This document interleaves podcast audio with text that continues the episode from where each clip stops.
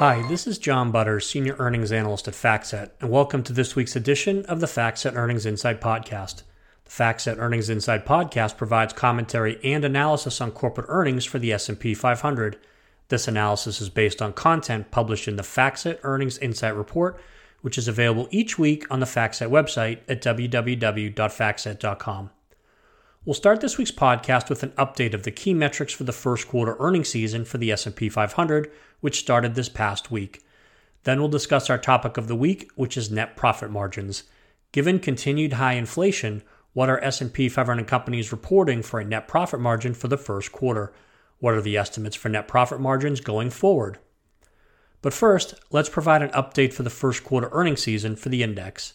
At this point in time, the number of S and P five hundred companies that are beating E P S estimates for the first quarter is equal to the average, but the magnitude of the surprises is smaller than average.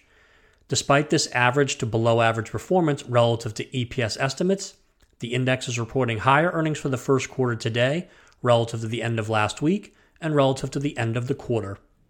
However, the S and P five hundred is reporting single-digit earnings growth for the first time since the fourth quarter of twenty twenty. The lower earnings growth rate for the first quarter of twenty twenty-two relative to recent quarters can be attributed to both a difficult comparison to unusually high earnings growth in the first quarter of twenty twenty-one and continuing macroeconomic headwinds. Overall, seven percent of the companies in the S and P five hundred have reported actual results for the first quarter to date. Of these companies, seventy-seven percent have reported actual E P S above estimates, which is equal to the five-year average of seventy-seven percent. In aggregate, companies are reporting earnings that are seven point five percent above estimates, which is below the five-year average of eight point nine percent. Despite this average to below-average performance relative to E P S estimates, the index is reporting higher earnings for the first quarter today relative to the end of last week and relative to the end of the first quarter. The blended earnings growth rate for the first quarter is five point one percent today, compared to an earnings growth rate of four point five percent last week, and an earnings growth rate of four point seven percent at the end of the first quarter back on March thirty-first. Positive earnings surprises reported by companies in the financial sector were the largest contributor to the improvement in the earnings growth rate since the end of last week and since the end of the first quarter. As a reminder, when we use the term blended, we're referencing that the growth rate combines actual results for companies that have reported and estimated results for companies that have yet to report. If five point one percent is the actual growth rate for the quarter, it will mark the lowest earnings growth rate reported by the index since the fourth quarter of twenty twenty at three point eight percent. The lower earnings growth rate for the first quarter of twenty twenty-two relative to recent quarters can be attributed to both a difficult comparison to unusually high earnings growth in the first quarter of twenty twenty-one and continuing macroeconomic headwinds. In the first quarter of twenty twenty-one, the S and P five hundred reported earnings growth of ninety-one point one percent, which is the second highest year-over-year earnings growth rate reported by the index going back to two thousand eight. Companies also continue to face macroeconomic headwinds, including higher costs, supply chain disruptions, labor shortages, and the military conflict in Ukraine. At the sector level, seven of the eleven sectors are reporting or are projected to report year-over-year earnings growth, led by the energy sector at two hundred fifty-one percent, the industrial sector at thirty-two percent, and the material sector at thirty percent. On the other hand, four sectors are reporting or are projected to report a year-over-year decline in earnings, led by the financial sector at negative twenty-three percent and the consumer discretionary sector at negative fifteen percent. Looking ahead, analysts are calling for earnings growth of six point five percent in the second quarter, eleven point one percent in the third quarter, and ten point six percent in the fourth quarter. For all of twenty twenty-two, analysts are calling for earnings growth of ten point two percent. The forward twelve-month P E ratio is nineteen, which is above the five-year average of eighteen point six and above the ten-year average of sixteen point eight. However, it is below the forward P E ratio of nineteen point four recorded at the end of the first quarter on March thirty-first, as prices have decreased while forward earnings estimates have increased over the past few weeks. And during the week, sixty-seven S and P five hundred companies, including seven Dow thirty components, are scheduled to report results for the first quarter.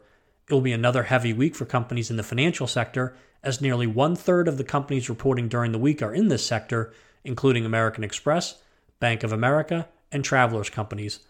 Other high-profile companies expected to report earnings during the week include I B M, Johnson and Johnson, Procter and Gamble, Dow, Verizon, Netflix, A T and T, and Tesla.